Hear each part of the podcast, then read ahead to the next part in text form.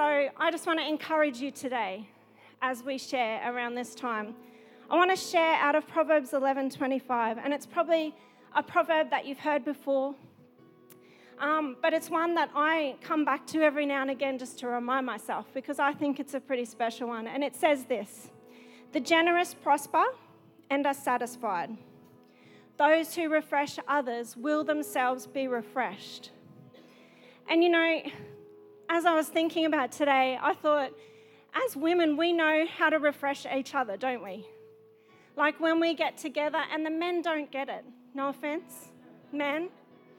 But they don't understand that when we as women get together and we laugh and we joke and we cry and we support each other, we're actually putting something back into that other person or those other people. For example, this week has not been a very good week for me. There's been a few things that's happened in the life of our church, but also in our own personal lives that have just turned us upside down. But I brought four women, all four of us, me included, here today from Biloela, and we laughed and we giggled and we talked the whole way over to the point when we got outside of Gladstone and someone in the car said, Oh, we're here already. we, and that refreshed me because we, that's what we do. We refresh each other. And this scripture says, those who refresh others will themselves be refreshed. And I'm sure that you've sometime felt a little bit blah, and then your friend rings or you catch up with someone for coffee and you walk away going, Oh, I feel so good. I feel refreshed. And to me, that's what this verse is saying. The generous prosper and are satisfied. Those who refresh others will themselves be refreshed. In the King James Version, the generous, the word generous actually means liberal soul. Liberal. You don't hold back. You're not going to be refreshed by someone who holds back from you. If you go to someone for a chat and they don't talk to you or they don't help you, you don't go away feeling, oh, that was really good. Excuse me, that was really good. But you, when, when that other person is generous in what they give to you, you go away feeling live, alive. And I just want to encourage you today not to be stingy, not just in your financial giving towards our, our women's ministry in this region, but also to each other. Don't be stingy in your love and encouragement that you give each other because if, if you did, you're not refreshing others. And the Bible says if you do, you will be refreshed yourself. And I'm sure that even this morning, some of us, if not all of us, have felt refreshment. Have we not already with Ruth's ministry? It's been a blessing already. So, this promise in this verse, I want you to take hold of it today.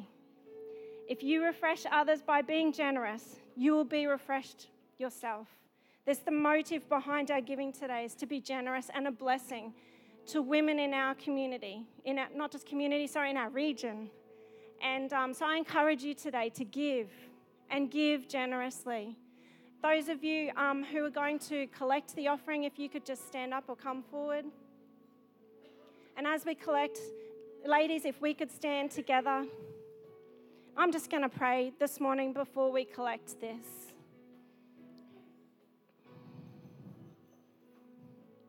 Let's close our eyes. Heavenly Father, we thank you that you are a God of refreshing. Lord, that this word is like water being saturated.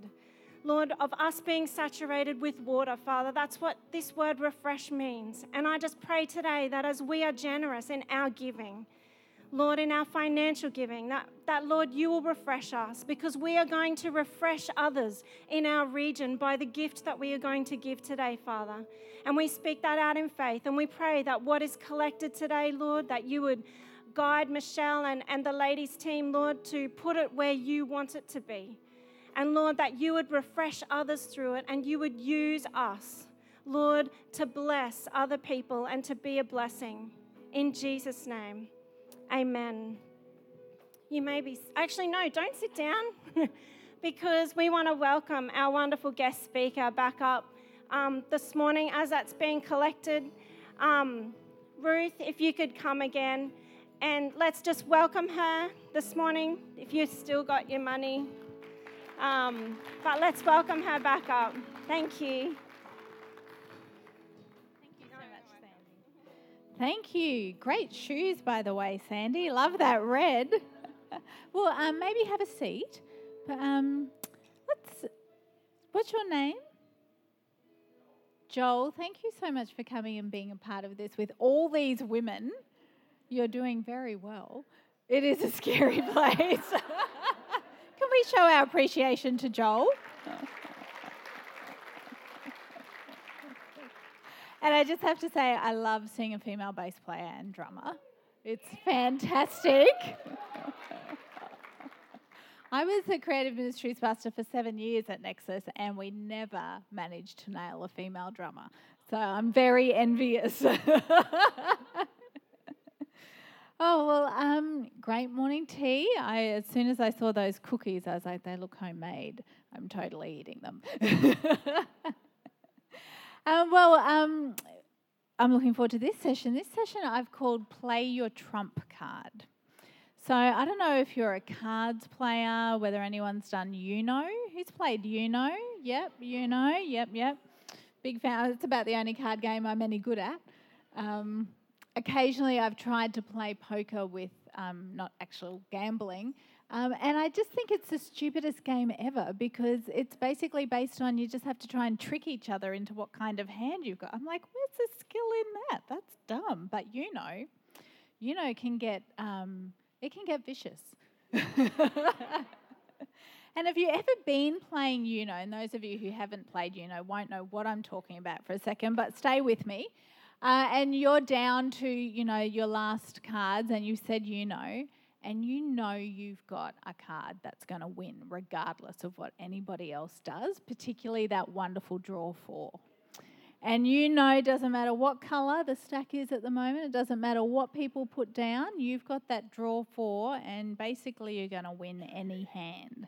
And it's just a really good feeling because you can see everybody else trying to strategize to take you down. But you know, you've got the winning card in your hand. That's your trump card. That's the card where you go, it doesn't matter what cards are on the table right now. I know I'm going to be the victor in a moment and I can do a victory lap and I've got bragging rights. Uh, holding a trump card means whatever comes your way, you're going to have that winning hand. And it means you can just sit there, just confidently, just smile as you see them sweating it out, trying to work out how to stop you. And you can just be there with your trump card in your hand, ready to play it. Well, I'm going to talk to us about a trump card psalm today.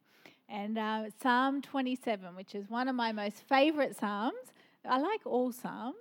Um, actually, I like the whole Bible, uh, apart from a few passages in Leviticus that just get, you know, talking about the mold and stuff like that. Not enjoyable reading, but it's important to have it there. But um, so we're looking at Psalm 27, which is the trump card psalm, and it's just got so much truth and encouragement in there. We could talk about it for days, um, but we're not going to, because um, I know people have to get back to wherever they've come from this afternoon. This afternoon, but we're going to look at three areas that we can use Psalm 27 as our trump card, regardless of what life is throwing at us, regardless of what cards are on the table in front of us at the time. So we're going to start at the beginning and work our way through it. So if you've got your Bible, um, we're going to start in verse 1. And if you don't have your Bible with you, just lean over and someone will have it and you can read over their shoulder. So Psalm 27 starts, verse 1 The Lord is my light and my salvation, so why should I be afraid? The Lord is my fortress, protecting me from danger, so why should I tremble? When evil people come to devour me, when my enemies and foes attack me, they will stumble and fall. Though a mighty army surrounds me, my heart will not be afraid. Even if I am attacked, I will remain confident. You know, we are all going to face, perhaps this week, um, perhaps this year, perhaps in the week that is to come, we're going to face um, different opportunities where we can get fearful. And fear can come against us in all kinds of ways and all kinds of um, situations. It could be the fear of failure, could be the fear of the future, could be the fear, as I talked about earlier, the fear of not um, measuring up, or a fear of lack, or it could be a fear of loss. And fear can be a very, very real and powerful emotion and spiritual principle at work in our life and in the world. Sometimes, uh, particularly at the moment, sometimes I feel like I just have to turn the news off It's like, it just, I don't need to feed on that stuff. Um, because of technology, and we've got everything that goes wrong in the whole world now can come into my lounge room. And I'm not equipped to carry everything that's going wrong in the whole world. Um, Jesus is the only one who can carry all of that. And so sometimes you go, I'm just not going to watch the news. I'm not going to read that newspaper article. Um, I can't carry that. So there is very much a case of sometimes we have to just be wise with filtering and not taking stuff on and not feeding on things that can make us fearful. But there will, in our life and in our circles, things will come that will try and um, make us fearful. And in verse 1 to 3 there, in Psalm 27, we learn that his love is the trump card over our fear. So, uh, an example in my own life of where I found this is so, as I said, and I, I promised you in the first session I was going to explain how I ended up in Parliament in this next session. So, this is this little part of my story. Um, so, as I said, I had been, um, after deciding I was going to be a corporate lawyer and not deal with people, and then God redirecting me and moving me into pastoral ministry. Um, so, I was there for about 14 years in a range of different um, ministries. So, creative ministries, young adults, um, our charity, so working with um, particularly our local area for those who didn't have enough money for food and generational poverty. We've got the 13th and 15th um, poorest suburbs in Brisbane are just um, within a couple of kilometres of our church. So, um, so I absolutely loved it and was planning to be there for the rest of my life. So, if you had asked me, Ruth, what are you going to do for the next 20 years? I would say, I'm going to be at Nexus. I love it. I'll probably do different ministry areas. My senior pastor would just kind of put me into areas that needed to get fixed up or started. Um, so he's like, Ruth, could you go and do this for a while? And okay, and I'll jump in the deep end and try and learn what to do. At one point, he had me start a kindergarten. Um, so that was, I had no idea what I was doing and had to learn very quickly. And even the same with the charity. He was like, could you go and sort of review the, the charity that had been going for a little while, started by people with a really good heart and a big heart for the community, but hadn't really done a lot of research about what the community needed. So, so I would just get sort of put into areas and um, young adults at one point. He's like, could you Stephen just maybe go and look after young adults for a while? I was like, sure. So I was always up for an adventure, but it was just, I was going to be at Nexus for the rest of my life. Loved it. Um, no church is perfect. Nexus is not perfect, but just loved it. And I was like, this is it. God's called me. I'm here forever. And I was totally happy. Um, and then for a couple of years, and I didn't realize it until hindsight, but sometimes you can see what God's been doing when you look back. So, for a couple of years, God had started to be talking to me about being in the marketplace. And there was one year in particular, I just felt like God said, Oh, I want you to do your Bible reading in the Old Testament this year. And so I just did that. And so I was reading a lot about Daniel and I was reading about Nehemiah and was reading about Joseph and these people who were um, working in the marketplace of their culture and providing leadership had no idea where this was all going when I was reading. It was just really interesting, and it was it was it was great. And but more and more, and then as I started doing the media strategy for Scripture Union when we had the High Court Challenge, and I just felt like God giving me these little nudges about going off staff at the church and going and doing something in the marketplace. And it was getting a little bit more and more uncomfortable. You know, when you're like, I, I just don't really want to listen, God. I'm just really happy here. And uh, then he just keeps whispering and saying, oh, I don't, I don't think that's anything. I'm just really happy here. And then this little whisper, no, you wouldn't be saying that. That's just me because I'm really happy here. And then finally you go, Are you actually saying something to me, God? And he's like, Finally, you've started to listen. So I ended up trying to strike a bit of a deal with God, which is a bit of a dumb idea. But I was like, okay, okay, I think you're telling me I need to go marketplace. So what about I'll resign when you tell me where I'm going to be going if I come off staff at the church? God just laughed at me. He's like, that's not how it works, Ruth. He's like, I told Abraham to go and I didn't tell him where I was going. And I was like, well, that's just very scary.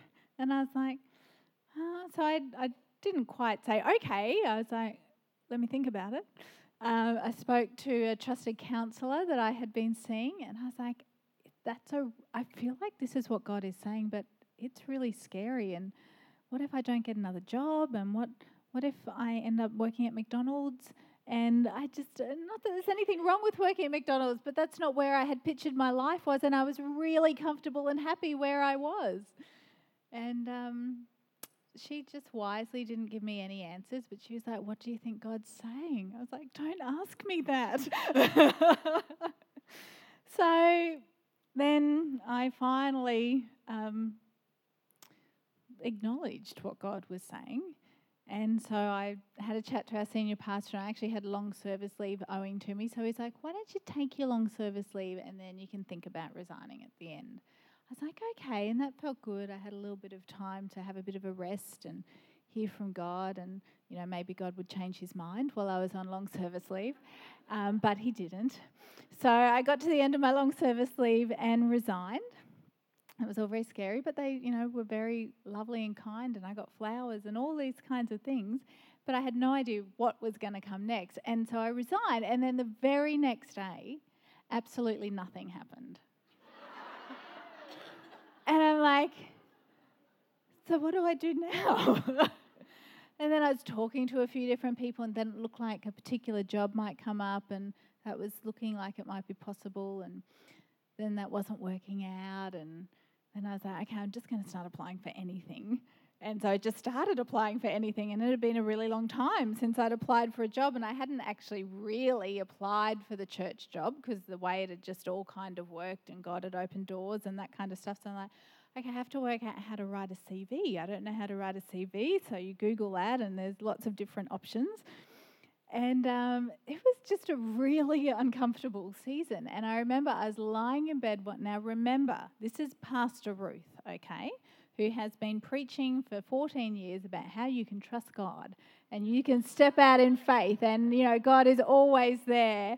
And I remember lying there in bed one night and it was just like the fear just wanted to completely overwhelm me and it was all I could do to just get this short verse in Psalm 91, he is my God and I trust him.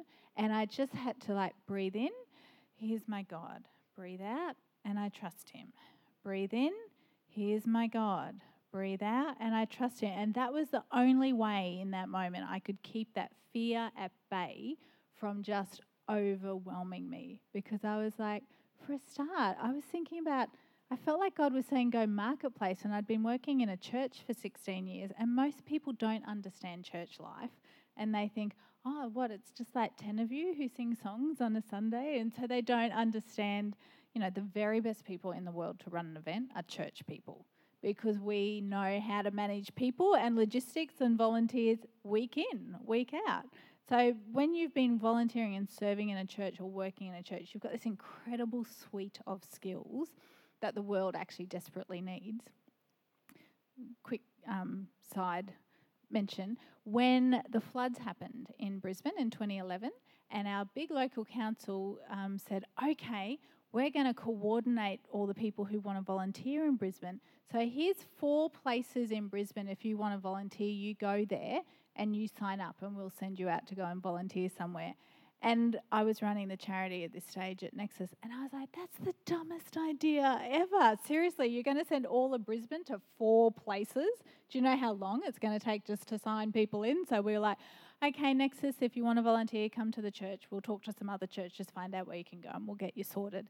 And we did because churches know how to respond to need and we know how to respond to our community. So never let anyone put you down because you're doing something in the church.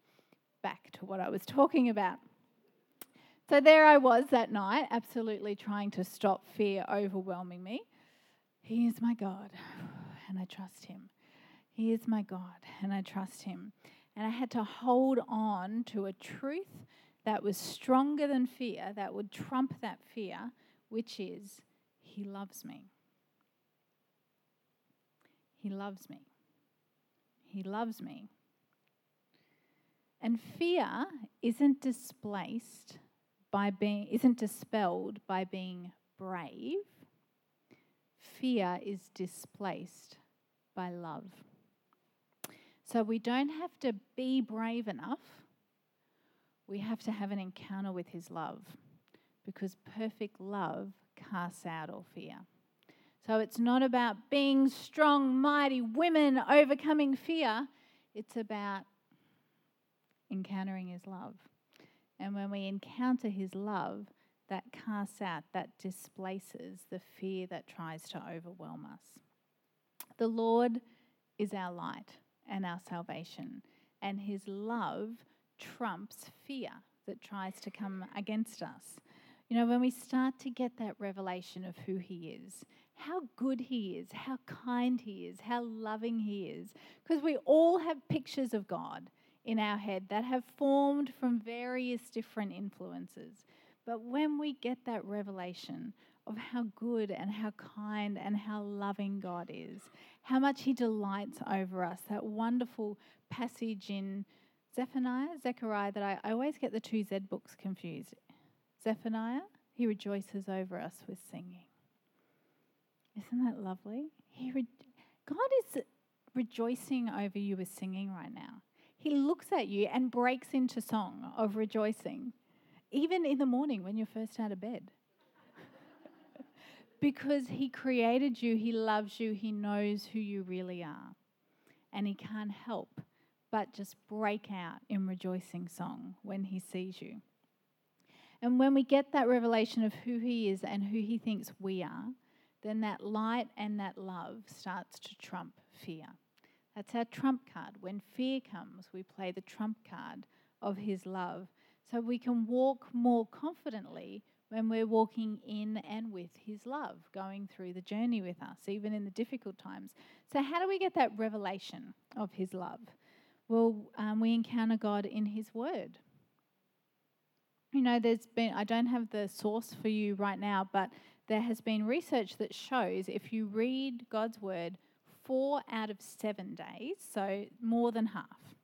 So it doesn't quite work if you only read it three, but if you read it four out of seven, it makes a noticeable difference to the kinds of decisions that you make in your life. Obviously, if you're reading it three out of seven, keep going. Don't give up if you're reading it three out of seven. But let me encourage you just flip over, add one more day, and it actually starts to make a noticeable difference to the kinds of decisions and the, the character of decisions that you make in your life because you're feeding on the Word of God, which is truth and which is life. Read His Word, but let Him read you. As you're reading the Word, you don't just come with a to do list, okay? I have to read this proverb, tick, okay, that's good. If I do this three more times this week, it'll make a noticeable decision to the kinds of, noticeable difference to the kind of decisions that I make. But let Him read you as you read His Word. And you know, He knows us so much better than ourselves. And as we come, we're not just opening the Word of God, but we're opening our heart to the author of our salvation. And you know, it's incredible. Some, um, so about a month or so ago, there was some challenges with work, and I was feeling various emotions, and I didn't quite understand why I was feeling the way I did. So I just, after the church service, just went and spent some time in the prayer chapel. I was like, I just need to sit with God for a while. And God didn't just articulate for me how I was feeling, but he helped me understand why I was feeling that way. And just like in an instant, like he'll just whisper sometimes, he'll go, You're feeling this because of this. Ah, wow. And that meant I could start to ask God into that why, which meant the what started to change. So let Him read you as you're reading His word. We get a revelation of that perfect love in worship. You know, make sure when you're turning up to church that you don't turn up just in time for the sermon, because the sermon is wonderful, but the worship is wonderfuler.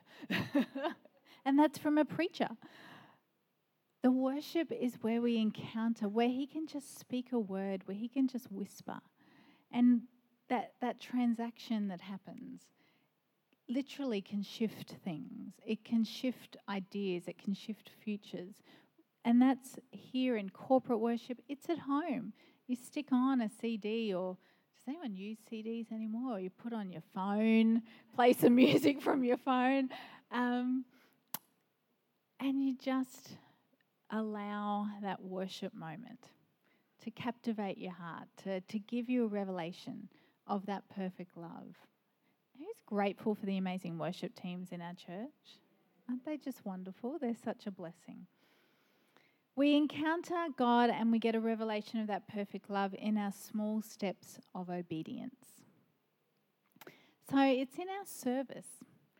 So often we might feel like we're a bit stuck and we haven't heard from God. Can I encourage you find an area to start serving in? Because it's often in the doing that we start hearing. And this is not about doing enough or earning God or anything like that, but it's just, it gets us moving. And sometimes it helps take our focus off ourselves and we're serving somebody else. And then because we stop being self focused, we can start to hear God again. And it's just in those little, and it might be something you feel passionately called to, or you might feel no calling, but there's a need. So just go and have a go. Uh, and you'll start to work out where you're called to when you just start responding to need. And God has a way of moving us and shaping us and moving us into all different kinds of things. And we learn something from every season. So we get a revelation often as of that perfect love as we encounter God in those small steps of obedience and in service. When we love and serve the least and the last, the outcast, the weak and the poor. It's when we get a revelation of that love. The um, I was trying to write a sermon a few years ago, just before Christmas, and um, I saw come up on Facebook a request for volunteers for our community Christmas lunch that was about a week before. And the sermon that I was writing, I was given the topic, and it was about making room at the inn, so about making room for people. And it was really hard work, and life was really busy. I wasn't on staff at the church at the time, so you sort of have to write your sermons at night and in the um, weekends and stuff like that. And the thought went through my head oh, I can't go and volunteer and help at our community Christmas lunch because I'm busy trying to write a sermon about making room for people. and I was like, okay, email, yes, I'd like to volunteer for the community Christmas lunch and um, met just this lovely man, and um, we try and make it a real party atmosphere. It's it's wonderful. It's part of what we do with the charity. There was a photo booth, and so we got our photo taken together. We'll call him Rob, me and Rob, and um, he was talking to me afterwards. So the photo got printed out, and he said, "I've got a photo frame at home," and he said it's got four spaces, and he said two of the spaces have photos of some family, but I don't ever see them. He said, I'm going to put this photo in one of the other spaces. And it was just like, I nearly missed this opportunity for him to experience the love of God and for me to experience the love of God because I was too busy. But when we step out of our busyness and we serve people who can never give anything back to us, we encounter the love of God very real, very tangible. At the time, I was like, yeah, I just have something in my eye. I just have to go and fix it up. I was like, don't cry in front of him. Then you'll have to. Let me encourage you to intentionally position yourself for revelation of who he is. When you intentionally position yourself for revelation of who he is and what his love is like, it means you've got that trump card in your hand. And whenever fear tries to raise its ugly, ugly head, you can play that trump card. I know I'm loved. I know what the love of God is like. I know what He is like. I know what He thinks about me. He is my God, and I can trust Him because He is loving and He is good and He is kind. And in the midst of situations where fear is swirling around, we can play the trump card of that love of God, and that will cast out fear. So his love trumps our fear. Now we're going to go to verse 4. We're going to read through to verse 10. The one thing I ask of the Lord, the thing I seek most, is to live in the house of the Lord all the days of my life, delighting in the Lord's perfections and meditating in his temple for he will conceal me there when troubles come. He will hide me in his sanctuary. He will place me out of reach on a high rock. Then I will hold my head high above my enemies who surround me. At his sanctuary, I will offer sacrifices with shouts of joy, singing and praising the Lord with music. Hear me as I pray, O Lord. Be merciful and answer me. My heart has heard you say, Come and talk with me. And my heart responds, Lord, I am coming. Do not turn your back on me. Do not reject your servant in anger. You have always been my helper. Don't leave me now. Don't abandon me, O God of my salvation. Even if my father and mother abandon me, the Lord will hold me close. His presence trumps their absence. You know, the author of this psalm, King David, knew what it meant to be abandoned. He knew what it meant to suffer the absence of, of those who should have loved him. And yet he knew that the presence of God trumped abandonment. You know, whatever absence we experience, whether that's the absence of a partner or a parent or a child or a friend or a job or a dream, there's a promise in Psalm 27 that his presence trumps their absence. You know, there are all sorts of reasons for absence and loss in our life, um, and it could be accompanied by longing so perhaps you'd love to be married, but it hasn't worked out like that. Or you were married and you're no longer, and there's that absence that you feel very, very closely. Or you'd love to be a parent, but children haven't arrived, or you never knew your own parents. Um, that absence could be accompanied by loss. Perhaps, as I said, your spouse walked out on you or is present but emotionally absent. Um, it could be that absence could be accompanied by pain you're in a relationship that was abusive and you had to remove yourself from it. Whatever the case is, whatever that absence is, maybe it was a dream that you were absolutely sure was going to work out, and for whatever reason it didn't. Perhaps it was a business that you owned and everything went wrong, and maybe it wasn't your fault, but someone betrayed you. And there's an absence of that vocation, that, that dream, that thing that you had built. Whatever the case, there's a promise in Psalm 27. See, the thing about holding a trump card in your hand is you don't have to deny the reality of the cards that are already on the table. You don't have to pretend that the cards that are already on the table aren't there. But you've got a confidence knowing that what you hold in your hand trumps the reality of what's in front of you. So we can recognize the loss or the absence that's in front of us, but know we have a card to play that overcomes that. Because in the deepest rejection we can ever experience, in the greatest pain we can ever feel, in the absence that remains, He is there and He is enough. He doesn't just meet us in that absence, but He actually speaks to the very deepest parts of us and he brings healing and wholeness. And in the midst of mourning, he brings joy. You know that wonderful passage in Isaiah, Isaiah 61 3 To all who mourn in Israel, he will give a crown of beauty for ashes, a joyous blessing instead of mourning, festive praise instead of despair. In their righteousness, they will be like great oaks the Lord has planted for his own glory. His presence trumps their absence. And in fact, his presence actually trumps their presence. Because even if all those things that I was talking about before you have in your life, even if you've been truly, truly fortunate and you've never experienced loss and you've never experienced absence, we actually first still have to find our relational needs met in Christ.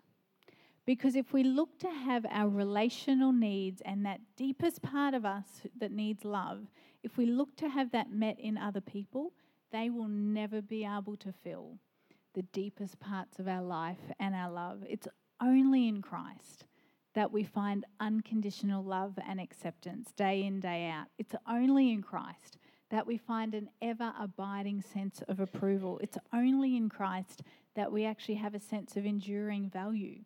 It's only in Christ that we have a friendship that will never let us down because people always will. Even the people who stick with us, even the people who are sitting next to you right now, they will let you down from time to time and they will never give you the love that you need. But His presence will trump even their presence. If we don't find that relational love and need in Christ, then we'll actually try and pull something out of people that they don't have to give us. We'll be trying to pull that sense of value. We'll be trying to pull that sense of, of um, unconditional acceptance. We'll be trying to pull that sense of identity out of other people. They don't have it to give us, and it will actually end up weakening the relationships that we do have in our life. But when we real because we can't get from other people what is only God's to give. We can't get I can't get from Naomi, who I don't know yet. But if we were besties, I can't get from Naomi a sense of identity because that's only God's to give. I can't get from Michelle a sense of value because that's only God's to give. Michelle can speak to the value that she sees, but I can never get from her that confidence that comes from hearing it from God. Because otherwise, it's reliant on what other people say about us. So, even if our life has been perfect, and even if we've never experienced any absence or any loss or any disappointment or any rejection, I don't think any of those people exist, but even if our life had been perfect, His presence still trumps the presence of everything else in our life. And yet, coming on from what I've just said is going to sound a little bit weird. There's this other incredible promise in verse 4 because it says, The one thing I ask of the Lord, the thing I seek most, is to live in the house of the Lord all the days of my life, delighting in the Lord's perfections and meditating in his temple. Living in the house of the Lord there doesn't mean staying in a physical building. So you don't all have to move in to your local churches. You don't have to turn up tomorrow with your suitcase. Pastor, I'm moving in because, you know, I just want his presence to trump everything else. And so I'm, you don't need to worry about me. I'm just going to make up a bed in the corner. And could we maybe just get some better hair dryers in the church, you know, bathrooms and that kind of thing? It doesn't mean moving in physically to the physical building. Um, this psalm actually does talk about physical space. In um, verse 4, it talks about the temple and the sanctuary of God. They're both physical spaces. But the word which David, who's the author of the psalm here, actually uses in that spot about living in the house of the Lord all the days of his life means much more than a physical space. It's very distinct from the other two words he uses, and it means a home containing a family, those belonging to the same household, and a family of descendants as an organized body. So, the one thing I ask of the Lord, the thing I seek after, is that I would dwell in the family of the Lord all the days of my life. Now, I'm not going to ask you to put up your hand if you say, I've noticed that sometimes a family of faith is imperfect. And I'm not going to ask you to put up your hand because we all would, and then we'd all just feel a little bit embarrassed. Um, the family of faith is an imperfect household because you and I are in it. The family of faith is designed to be an example to the world of the love of the Father and the Son and the Holy Spirit. It's designed to be faith filled, it's designed to be welcoming, it's designed to be encouraging, it's designed to be generous, it's designed to be inclusive, it's designed, I think, to be multi generational, multicultural, multi everything, because the family of faith is the place where we all come and we gather around Jesus Christ, and in him there is no male, female, slave free, Jew, Gentile. That's what the family of faith is designed to be. And actually, when we look at the culture that we live in and our society that we live in, that's actually a wonderful gift to our world. You know, within a decade, couples only households in Australia, which are currently 30% of all household types, will be Australia's most common household type. So, couples only households will be more numerous than couples and kids households. In Australia, one in four Australian households is a lone person household. Those statistics remind us of the incredible power and importance of community and what a wonderful light the family of faith can be. Because it's wonderful to have people of all ages and all stages of life all together, rubbing up against one another, the joy of babies being born, the sadness of funerals, and, and what a family does and rallies in situations like that. Kids graduating high school, kids going off to school camps, people getting married, all kinds of things. There's something so life giving about being a part of a family of faith. And we don't have to let the times that we let each other down and the times that we're less than what we we're designed to be detract from the fact that we are still a wonderful, wonderful gift to the world in which we live. The church is awesome. Yes, the church has made terrible mistakes. I have made terrible mistakes, and you probably have too. But what the family of faith is designed to be and has the potential to be and can be as we continue to work together, we continue to work on our stuff, and we continue to encourage one another is this wonderful picture to a world that is starving for relationship of what it means for us to all get together, to love Jesus and to love the world around about us. The household of faith is an expression of his presence wrapped in people. And if his presence trumps their presence, you know what? God actually can't cook me a meal. If someone's sick, if someone in my family's sick, God can't cook me a meal. But Michelle could if she lived in Brisbane and if she was a good cook, and I don't know if she is or not. she is. I'm hearing that she is. you know, God can't give me a hug, but my friend can. You know, God can't help me move house. When we moved house a while ago, um, my husband was away for work. He planned that well, didn't he?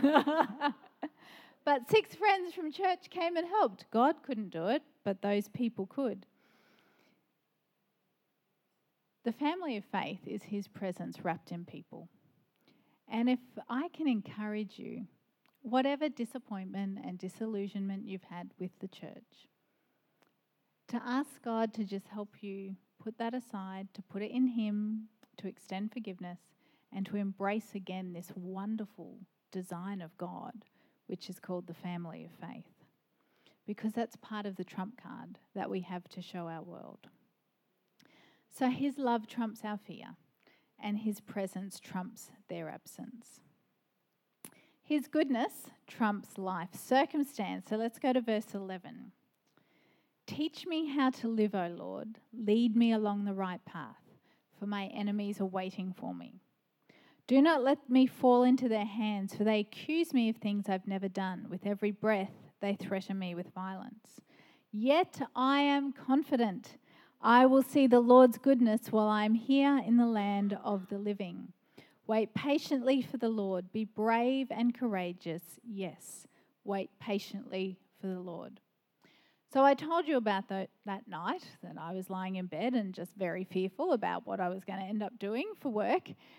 So, not long after that, I get this phone call out of the blue, and it's a friend. Um, we're not particularly close. You know, those friends that you have met a while ago, you really hit it off, and it's like every six to 12 months you run into each other, and it's great, but it's not like you're in your life with them every day. So, um, this one of these kinds of friends called me, and she's like, Oh, do you know Fiona Simpson? And I said, I know who she is, but I don't know her. And she said she's um, about to become Speaker of Queensland Parliament, and she was just talking to me. She's looking for a staff member. Um, it just looks exactly like you, you would fit it really well. And I said to her, Look, I've got a friend who's just resigned a while ago and is looking for something. Do you want to talk to her? She said she'd like to talk to you. Is it okay if I pass on your phone number? I'm like, Sure. I mean, what can you lose? Um, so she called me and we had a bit of a chat. I sent off the CV, which I had worked out how to do by that stage. Um, went in for an interview and got the job. So I became the Protocol and Communications Officer for the Speaker of Queensland Parliament. Now, just to be really honest with you, I had to Google what does the Speaker of Queensland Parliament do before I went in for my interview and still didn't quite understand it by the time I went for my interview, but I was like, oh, let's have a look. Um, six months into that, uh, her Chief of Staff, uh, Who's still going? I still don't know what the Speaker of Queensland Parliament does. Do I need to? Okay, so the brief, it's okay. I saw a few faces going, Can you let us in on the secret, Ruth? So she's kind of like the boss of the Parliament. So she has a few roles. She referees when they're doing the debates in the Parliament, and she has to make sure everyone follows the rules. So she's kind of like the referee on a sporting match. She's kind of like the teacher in a class. Um, she's also responsible for the whole security of Parliament, so um, everything that happens there. And she's the one who has to represent Parliament to everybody else, the courts, and um, to other countries that come. So we would often have foreign dignitaries come and all that kind of stuff. So I was on a steep learning curve. And the most embarrassing part was when we had someone from an ambassador from a very large country come to have coffee with her. And so it was the official, you know, welcoming and I'd set up all the flags and then at the end we do a photo so you know everyone can have the photo and the other ambassador's protocol person just sort of jumped in before we got the photo and just switched the flag that I had put upside down. I was like, I'm going to die now. so, you know, yeah, just we're confident in Him, not in what we do all the time. So, six months into that role, her chief of staff had to leave for some family reasons. So she said, Well, would you um, step up into that role? And I said, Sure, I'd love to. Um, go and Google what does a chief of staff do. Um, and that was great. And so, because I was in that role, we then did a full security review of the parliament. So, that was really interesting to again learn all of that kind of stuff. And that set us up to then be able to host the G20 Leaders Retreat at Parliament, which I then was given the responsibility to coordinate with the federal government and all the other delegations who wanted to come and um, check out our parliament to make sure their leaders were going to be secure. So, again, very steep learning curve, very unexpected adventure. Um, the best thing was they were trying to keep the fact that this event was going to be at Parliament secret, uh, just for security reasons, and we had working media in the building. So we had to make up code words for what we were doing. And it was not, so we'd been planning for about six months. It was three days before the event, before the first media um, hint of what was happening came out. So that was pretty special because I'm leading delegations of 50 people through the parliament so they can be checking all the security and trying to plan it around when I think the media are going to be in the building. So um, that was a lot of fun. But so there I was one night, lying in bed, absolutely terrified. What was the future going to hold? And God's like, I've got this sorted. It's okay. You just need to learn to trust me. And then, so I was loving that job. Fiona Simpson, for those of you who don't know her, she's been a member of parliament for 20 years. She's a Christian. She loves Jesus. She's incredibly down to earth. Um, she just is one of those gold women, you know, where you just go, you're just the nicest person ever. And she's very capable, very competent. So it was a real joy to get to know her and to serve her and to work with her.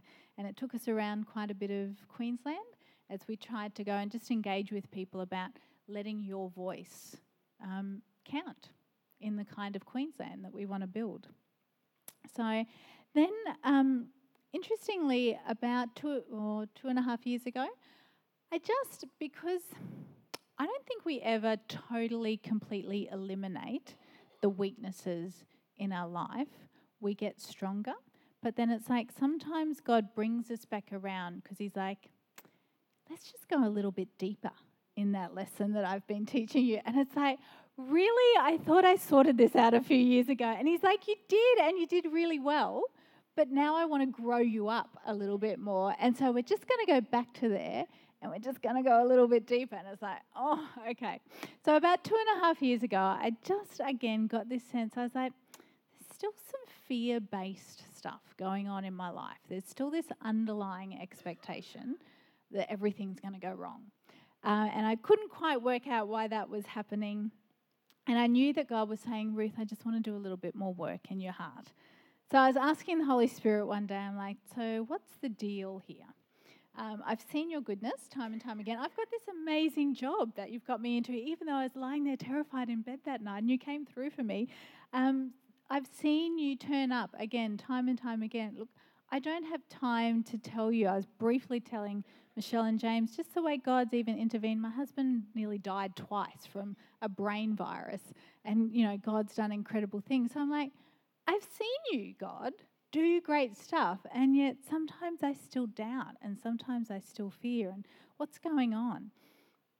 And the Holy Spirit really illuminated for me in that season. He's like, You're still living with the expectation that sooner or later something's going to go wrong because of the kind of household that I grew up in.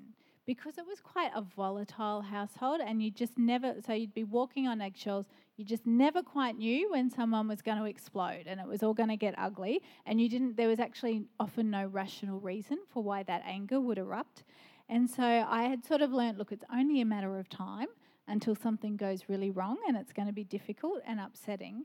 And so while God had, as I said, had really just done amazing work and changed my heart and changed my life, He helped me see a couple of years ago there's still these underlying expectations that we need to keep fine tuning a little bit. And my expectations needed to change from something's eventually going to go wrong to expecting the goodness of God in the land of the living. And so he certainly wasn't asking me to be slack or to deny any sense of personal responsibility, but he just wanted me to let him take some of the responsibility for his goodness being seen in the land of the living. And, you know, that's good because he does a much better job at being God than I do. So at the end of 2014, um, for a few reasons, Stephen and I thought it's probably time to look to change our house. So my sister had moved in with us she worked from home when she wasn't travelling. She had a lot of um, international travel that she often did. My husband's got his own film production company business, so he was working from home in an office. He had a part time staff member. Um, it was getting fairly crowded, let's just say that. I think we also had another young guy from church living with us at that time as well. And um, so we're like, we should probably look at just getting something that's a little bit bigger. Um, however, I was the Chief of Staff for the Speaker of Queensland Parliament, and I knew that there was an election coming up in the first part of the following year, and my job was tied to whoever won the election. Um, so that old habit, that old way of thinking, would have been way too insecure to actually look at changing um, our house because of the fact that my employment and ability to repay the mortgage was linked to the election results. And so, if I had just listened to that old way of thinking, we would have stayed put exactly where we were. Yet, as I kept talking to God about it, um, and Stephen was like, I think we should move, I think we should move, I just felt this real sense of peace, which was almost a little bit disconcerting. Um, I was like, no, I feel like it's going to be okay. I feel like I'm going to see the goodness of the Lord in the land of the living. So we looked around and found a good place at a good price and made the move in December 2014. And then in January 2015, the election was called. And while most people expected the government to stay the same, um, democracy brings uncertainty, and the government changed. And I knew I was going to lose my job. The first 24 hours after the election result was not a particularly fun one in our house. There were a lot of tears, I think a lot of shock. I actually didn't sleep the night of the election because we were just completely blown away, had not expected it at all. And um, even while uh, I was on um, roster to welcome at children's ministry the next morning, so I sort of put lots of concealer under my eyes and I turned up. I was like, I'm going to do it. I'm going to fulfill my roster. And I turned up and I saw someone in the car park and they were nice to me, so I cried. And then I walked in through sort of the foyer, and someone else was nice to me, so I cried. And then I got down to children's ministry, and I was like, yeah, no, I'm all okay. And I was saying hello to a few of the children. Then someone else came over to me. And the funny thing is, we've um, got a wonderful lady in our church who's a Labor politician. So she won her seat, and someone came over to me and they're like, Isn't it great that she won her seat? And I just started crying again, and I was like, okay, I'm calling it quits. I can't welcome at kids ministry anymore. I'm just going to traumatize the children. Um, so I just kind of went and got myself together until I could walk out without crying and go home and sit with my puppy dogs for a little while. And so while I had absolutely no idea what the next step was going to be, I knew that I could be confident that I would see the Lord's goodness in the land of the living. And I have. I um, walked into a job which was a challenging job, but it was a job, so I was thankful for that. Um, and then sort of marked time there for about nine months until I got a call out of the blue from someone, and they're like, We're going to start up this thing, and it's going to be for people who are suffering from substance misuse or mental health, and we'd love you to come and be a part of it. So I said no. And then they asked me again, and uh, I was like, Yeah, look, I don't really think I'm the right person because they were asking me to be the marketing consultant. And I was like, I don't really know how you'd measure success in that, but I think what you're doing is great, and I'll help you find some people. And um, was trying to help them find some people, and I was like, you can keep just bouncing ideas off me because I think what you're doing is really great, but I'm not right for the role that you're talking about. Um, and I was trying to find other people, and I, people were saying, This is going to be really great, you know, blah, blah. I was like, Yeah, it is. It's going to be really great. And then they eventually came back to me and they said, Well, why don't you project manage the startup and then lead it? And I was like, Let's keep talking about that. But God, in His goodness and graciousness, meant that same week they came back to me with that. Someone else completely out of the blue called me and they're like, Could we talk to you about a job? I was like, Yes, you can. So it was wonderful because God gave me the opportunity to know I wasn't just jumping out of a difficult job, but I had the opportunity to choose. And so the job I'm in at the moment, um, it's Christian based. And so sometimes I feel, so even in the midst of, again, great uncertainty, I had that trump card so I could walk through that season with so much more confidence because I knew I will see the Lord's goodness in the land of the living. And that's actually His responsibility, not mine, to reveal that goodness. You know, sometimes um, His goodness doesn't look like what you think it's going to look like. Sometimes it's completely different to what you expected. But when you know you've got a trump card of His goodness in your hand, you start looking and you start looking, expecting to see goodness, and you find it in the most unexpected places. We can be confident, not because we have to work up a confidence, not because we feel like we can look all confident on the outside, not because of any particular letters after our name or any particular education or where we live or what we do or anything like that, not because of what our surname is, not because of whose children or whose parents we are. We can be confident because His love trumps our fear. We can be confident because His presence trumps their absence. And we can be confident because His goodness trumps life's circumstances. The Lord is my light and my salvation. Whom shall I fear?